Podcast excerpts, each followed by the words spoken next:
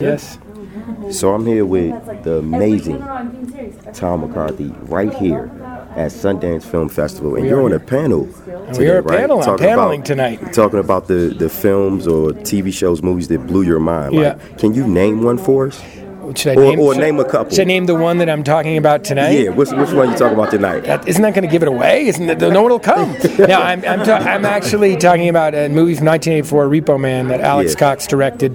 Because I saw it as a high school's kid, and I didn't, I'd never seen a movie like that before. Wow. I didn't know. For me, it was probably the first independent movie that really stuck with me, and had some great actors, and uh, just kind of that, that sort of made me rethink movies a little bit. Yeah. And um, Tom, we got a lot in common. I played Poot on the Wire. I know. I and know. you played Scott I know. Templeton on the I wire. know, I so know. that experience of us sitting here right now, Pretty wild, right? what was that like, man, for you? I know what it was like for me, but what was it like for you being on the wire? Well, you know, I joined at fifth season when I was already a fan of the show, so Yeah. I was sort of geeking out, walking around, like being Yeah. overly friendly to everybody. But then after the, after my season aired, I realized I might be the most disliked character ever on the Yeah. show, Yeah. and that is constantly re. I'm like, you know, all right, I lied a little bit. I, some, some, I'm a bad reporter. Yeah. Uh, but man, I, I literally, I was talking to David Simon not long ago, and I'm like, Mm-hmm. I think I really might be the most despised character on your show. Like Exactly. That's, so that's a special mantle, I guess. Man, we thank you. We appreciate you so much. Oh, that's really And nice it's to great hear. be here at Sundance with Thanks, you. man. Let's get it. Great to be here. you. Likewise. I'm Lauren Nice to from meet Click you, On Lauren. This. Uh, how do I say? Is it Lo- Lowry? Lowry. Lowry. Yes. David Lowry. Like the seasoned salt. yes. there you go. Okay, perfect. So, what's your favorite movie Of all time? of all time? That's not a fair question whatsoever. it's my, my love for film is too all inclusive to pick one. Just- I just watched uh, Barry Lyndon on the big screen the other day, which is one of my maybe ten favorites of all time. Um, you know, Star Wars has been in theaters lately, so got to go back to Star Wars, although not the new one, but the old ones. Yes, of Um, course. no shade on the new ones, but the old ones are were where it's at for me.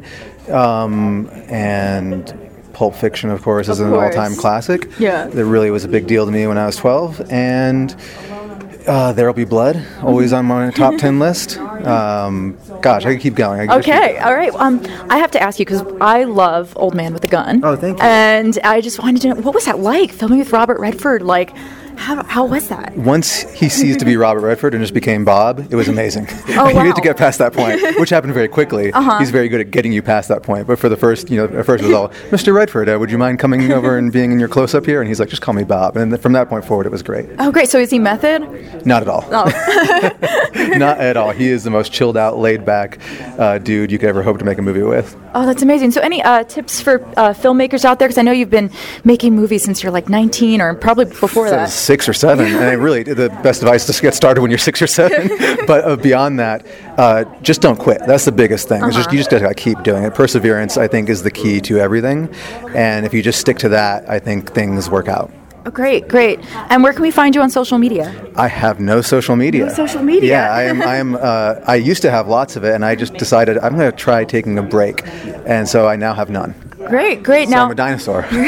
what anything? What's coming next? I have a movie called Green Knight that's coming out this summer from A24, and I'm getting ready to uh, ready to make something else right now, which will hopefully be come public soon. Awesome, very cool. Well, so great to meet you, and Likewise. excited for excited for your movie this summer. Awesome! Thank you very much. Yes, thank you. Thanks. Thanks, guys.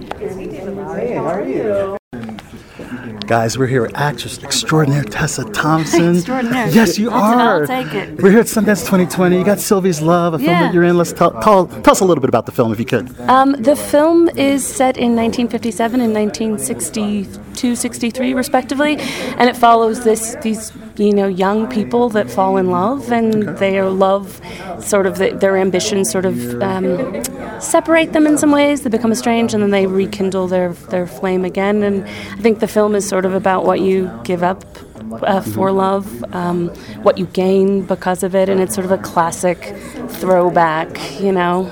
old school film, set with jazz and all that, Yeah, all that good and stuff. some romance as well. Yeah. yeah, some making out in cars. That's not a spoiler. always That's good. like there's plenty other. So tell us a little bit about more about your character, if you could. I play Sylvie. She's the she's an aspiring. Um, she wants to work in television uh, as a producer at a time when there were not a lot of women of color that did that. She works in her father's record shop, and she falls in love with uh, Namdi Asamoah's character Robert, and he sort of uh, upends her journey and also helps her sort of realize that she can sort of, um, accomplish her dreams just because he sees them and he acknowledges them. Um, so yeah, it's a it's a character that I love to play. Awesome. So this panel's all about the movie that blew your mind. So can we can we get an advanced sneak peek of what movie just I guess blew your mind? Maybe one. You, uh, Oh my God! So so many films have blown my mind. I saw a film just now. I, I, I get- feel a little speechless because I just saw Minari, which is a gorgeous film here in competition.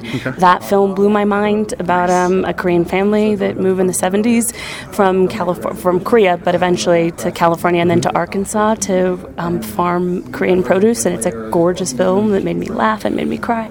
Um, so that blew my mind. But today I'll be talking about Charles Burnett's Killer of Sheep, which is a film that really blew my mind. But there's so many, uh, like God, I don't know, um, Cleo from Five to Seven, and Boys Don't Cry, and Beloved, and Was there- Amelie, and the list goes on. I love it. Was there a particular movie that made you say I want to be an actor? No, Okay. I don't know that there was a specific one. Honestly, I think I think I'm c- constantly finding films that strengthen um, my belief in the fact that I think f- movies, if they have any service besides entertaining us, is to make us more compassionate, more curious about people that are different than ourselves. So I feel like I'm constantly f- finding films that that make me want to do that more and more. And last question, as I am a huge Marvel fan. Thank you. What's the future of Valkyrie? And uh, can you tell us anything about the Thor: Love and Thunder? No, I feel like if I did, Marvel would like bust through the, the door and I Kevin would just- Feige would come I out, would yeah. just like disintegrate. I, I'd get the snap. Thanos himself would walk in and, and capture me. I can't say much except that we Mm-hmm. are shooting Love and Thunder uh, later this year in the summer. You'll see Valkyrie. Mm-hmm. You'll see some folks you haven't seen in a while. You'll see some new folks. Um, Valkyrie's possible love interest? you know, Yeah, you never know. you know. Well, awesome guys, the amazing, the super talented, the beautiful Tessa Thompson Thank you here so with much. Clickers. Thanks, Tessa. and let's